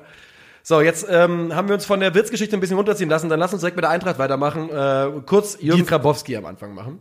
okay. Äh, Jür- Jürgen Grabowski, eine äh, Ikone der Eintracht und äh, des deutschen Fußballs, wurde ist vor drei Tagen verstorben und wurde heute verabschiedet. Und Ich muss ganz ehrlich sagen, ähm, hat mich ein bisschen erwischt äh, in dieser in dieser Zeremonie. Er ist, er ist halt ein Spieler, der inzwischen so alt ist, dass es viele junge Leute nicht mehr wissen. Jürgen Grabowski war zu seiner besten Zeit ein absoluter Weltklasse-Spieler. Das war er, ganz einfach. Ähm, er ist Weltmeister geworden, 74, hat mit der Eintracht zwei Pokale gewonnen, ähm, konnte 1980 den großen UEFA Cup äh, mit der Eintracht nicht mehr mitspielen. Und wer war, da, wer war daran schuld? Ich weiß es nicht. Lothar Matthäus. Lothar Matthäus hat die Karriere von Jürgen Grabowski beendet, tatsächlich. Äh, also wirklich, ist kein Witz. Also nicht bösartig oder sowas, aber durch einen Foul von, vom Ja. jungen Lothar Matthäus 1980 wurde die Karriere von Jürgen Grabowski beendet. Und ähm, als er da heute verabschiedet worden ist und ne, wir haben die Eintracht im Endspiel gesehen. Sie spielte so gut und sie spielte so schön mit dem Jürgen, mit dem Jürgen. Das gibt's nicht umsonst in einem der ikonischen Songs von Eintracht Frankfurt.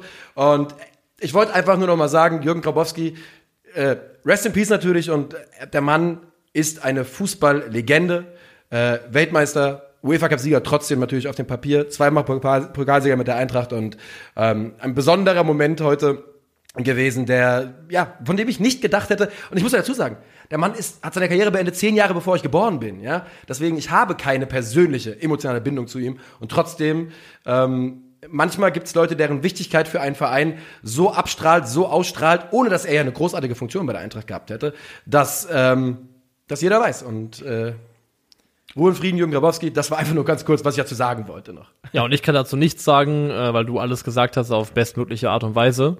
Und deswegen würde ich jetzt zum dazu plädieren, dass wir ganz Yes. langsam rübergleiten ins, Ja. äh, ins fußballerische Geschehen. Eintracht startet richtig aggressiv in das Spiel rein. Richtig Mhm. on fire, richtig gut. Und dann holter die Polter.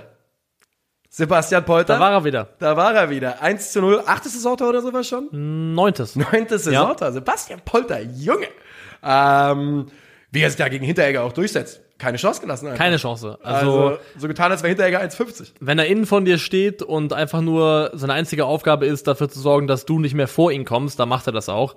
Also wirklich eine körperliche, absolute Wucht und ja, muss man rückwirkend sagen, aus Bochumer Sicht ein absoluter Stil gewesen, den nochmal ranzukarren, Ja. weil das sind wirklich, ähm, in dem Spiel hat es nicht für Punkte gereicht, aber diese neun Tore, die machen schon einen großen Unterschied hinten raus in der Endabrechnung. Er ist, glaube ich, auch der beste Bochumer Torschütze in der laufenden Saison. Ja, davon würde ich ganz stark und ausgehen. Ganz stark ausgehen, ja. Und ähm, muss man wirklich sagen, Sebastian Polter spielt echt ein sehr, sehr starkes, für die allermeisten auch, glaube ich, überraschend starkes Bundesliga-Jahr.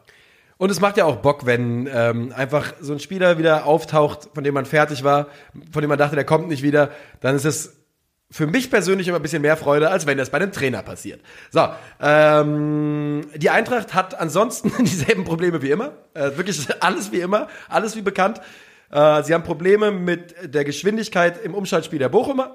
Sie haben Probleme damit, Konter selber ordentlich auszuspielen.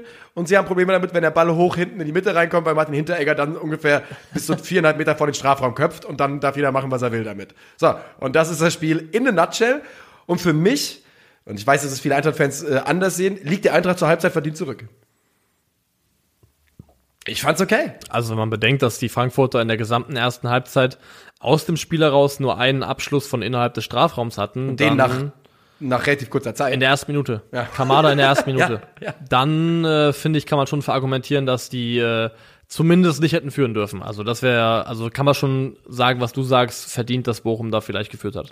Und dann kommt ähm, die Halbzeit wirklich, die, die Eintracht wirklich komplett aus on fire aus dieser Kabine raus.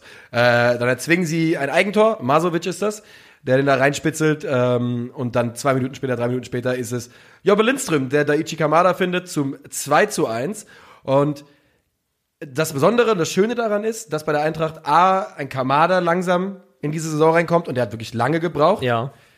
Und ich möchte auch hier nochmal sagen, und dasselbe galt beim Betis-Spiel, Tuta, Alter. Ey, wir werden wohl nicht Tuta und den Dicker verlängern können.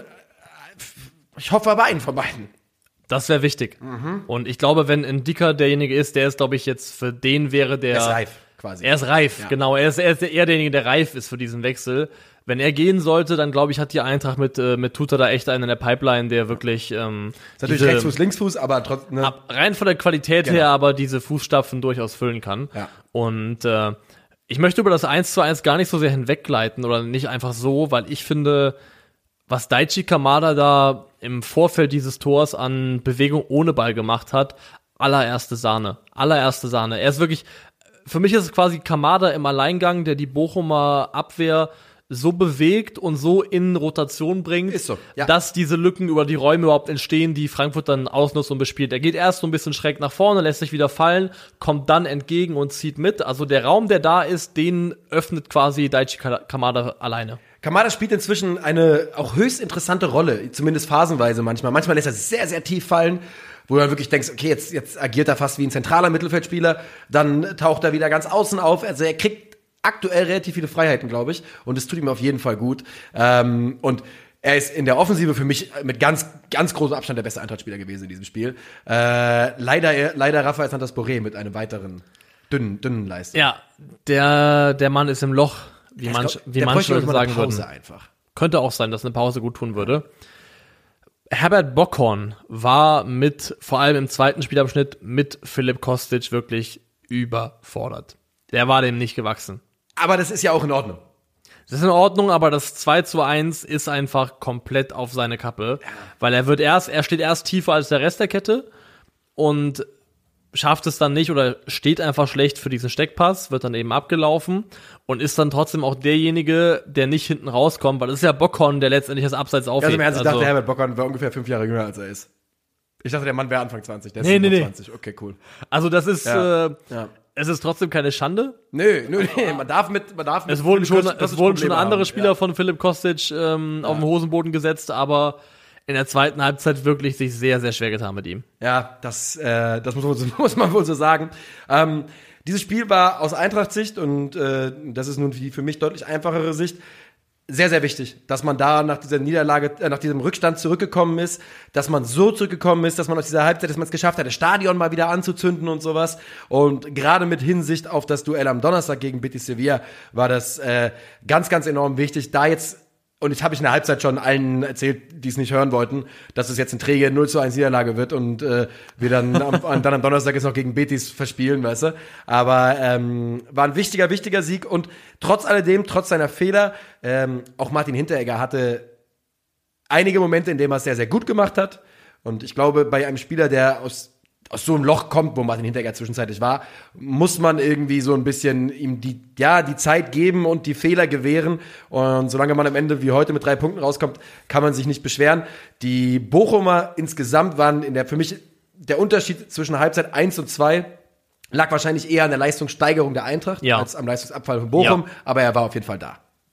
Das würde ich alles so zu 100% unterschreiben und uns damit ähm, weiterführen zum zweiten Spiel in dieser kleinen Sonntagskonferenz. Und das war Borussia Dortmund gegen Arminia Bielefeld und der BVB gewann dieses Spiels mit 1 zu 0 dank eines Treffers von Marius Wolf. Yes! Wo man wirklich sagen muss, also Marius Wolf ist ja auch so jemand, der die Reise zum Meme-Fußballer angetreten hat. Aber er ist zurückgekommen. Ja, Er ist und also zurückgekomome. Er hat ja auch viel dafür selbst getan. ja, mit seinen ähm, Tattoos zum Beispiel. die, äh, die David Beckham Cornrow, Cornrow Re Renaissance. Cornrow it, believe it, Renaissance ist ein schwieriges. Wort. Cornrow kein- Renaissance. Ist auch kein echtes Wort, aber ist auch ein schwieriges. Ähm, es sind die verschiedenen Rs, die schwer machen. genau, das Weil das die, dieses französische und dann Cornrow Renaissance. Aber ja, ich finde, wenn man jetzt echt mal rekapituliert, Marius Wolf hat die Dortmunder 5 Millionen gekostet. Das ist ja Kaderspieler letztendlich. Ich finde, für das, was er gekostet hat, du sagst immer gerne Pound for Pound, Ja. macht er das echt ordentlich. Oh, der hat diese Saison, der hat jetzt über 25, also 25 Pflichtspieleinsätze diese Saison jetzt. Also, ne, das ist einfach ein wichtiger Spieler. Natürlich kein Stammspieler, natürlich, der gehört nicht unter die ersten 13, 14, aber das ist ein wichtiger Spieler. Natürlich auch wegen seiner Flexibilität. Ähm, und er macht eben das 1 zu 0. Da rückt er ein auf eine Position, wo er in dem Augenblick eigentlich nichts zu suchen hat, ist aber scheißegal. Hervorragend äh, von Jude Bellingham der Pass, auch wenn er natürlich viel zu viel Zeit da hat. Er hat A, zu viel Zeit und kein einziger Bielefelder hat auch nur ansatzweise im Blick, was da im Rücken passiert. Also wie frei dann Passlack dort ist, ist dann auch ein anderes Thema. Passlag übrigens. Ich habe heute ganz kurz, hatte schon kurz vor meiner Hütte auf Passlag Island. Nee, komm, komm. Aber hat nicht funktioniert. Hat nicht, also ich habe kurz den Sonnenstuhl rausgestellt und dann äh, habe ich gemerkt, es regnet. Aber nicht klein zu kriegen. Nö. Also der taucht immer wieder auf. Aber es war lang tatsächlich. Ich habe geschaut, äh, dann direkt, also so richtig viel hat er jetzt diese Saison nicht Nee. mit äh, Bundesliga-Fußball zu tun gehabt. Generell, also der, der Aufstellungsbogen der Borussia, so auf den ersten Blick, sehr, sehr bieder. Gerade die Viererkette, Ja. also wenn ich denke, Schulz, Pongracic, Can Witzel. Äh, Can. Pongracic, Can, pa Schulz, Pongracic, Can, Paslak. So Genau. war's. Und davor Witzel dann noch. Das Ja. würde ich sagen, ja. Das ist schon eher, eher Hausmannskost. Ja, das ist schon tatsächlich. Das ist so Jägerschnitzel, aber auf Blutwurstbasis. Das wurde auch im Osten, glaube ich, so gemacht, ne? Was? Ja, ich glaube, Jägerschnitzel im Osten ist aufgeschnittene Blutwurst und dann paniert. Ach komm. Ja, auf so eine Wurst. Also ich habe keine Ahnung, aber ich Kevin hör- Albrechts ich, Insta-Stories haben mir das beigebracht. ich höre das zum ersten Mal in meinem Leben. Ja. Also ich kenne nur halt ähm, Wiener Schnitzel, Schnitzel, Wiener Art, diesen Unterschied. ja, den kenne ich auch, aber ich bin mir relativ sicher, das ist so eine. Jetzt werden mir natürlich Leute aus dem Osten schreiben, wie dumm ich bin, weil ich es falsch gesagt habe. Ähm, tut mir leid. Ja, ich wollte niemandes äh, Jägerschnitzel. Wir waren mal, ähm, ich war mit einem Kollegen im Kino. Jägerschnitzel gemacht. Ja, aber Jägerschnitzel spielt auch eine Rolle in dem ähm, in, in der Story. Wir waren im Kino und auf dem Rückweg, wir waren da gerade so 19 Jahre alt und wenn man volljährig ist, dann zu, zur eigenen Schande hat man auch mal kurz angehalten und man Fuß in ein, ähm, ja, ein Haus gestellt, in dem Spielautomaten stehen.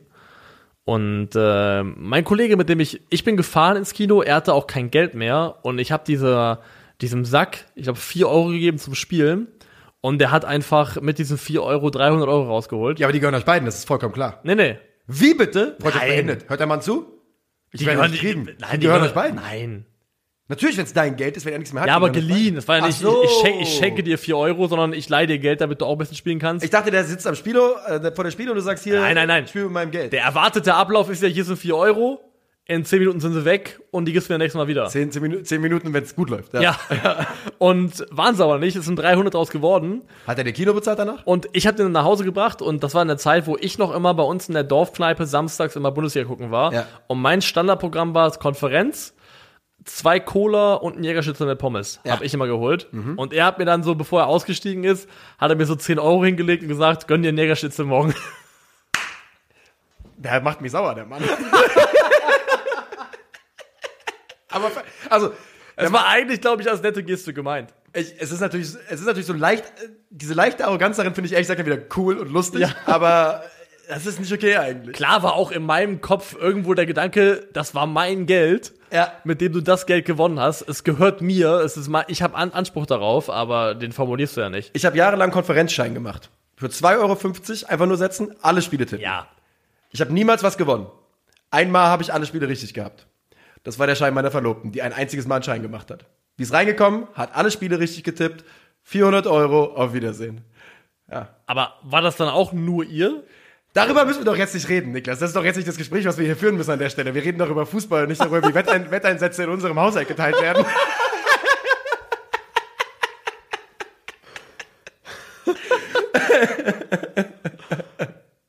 ah ja. Okay, ähm, der BVB hat gewonnen. Glückwunsch. Glückwunsch.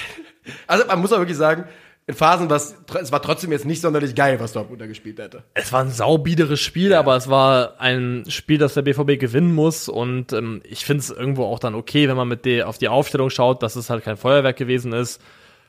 In die Abwehr hat auch hier und da mal ein bisschen gewackelt, mehr gewackelt, als sie eigentlich sollte. Also es war beileibe jetzt kein gutes BVB-Spiel, aber sie haben es gewonnen. Erling Haaland war wieder zurück und das Positive überwiegt. Und man muss jetzt auch bedenken, wenn Dortmund Mainz schlägt, dann ist Dortmund, glaube ich, auch mit elf Punkten Vorsprung auf Platz drei Tabellenzweiter. Und das ist dann auch okay. Dann wird Marco Rose Trainer bleiben. Ähm, eine Sache, die man noch einmal nur ganz kurz sagen muss, natürlich hat Dortmund das Spiel trotzdem verdient, gewonnen. Darum geht es nicht.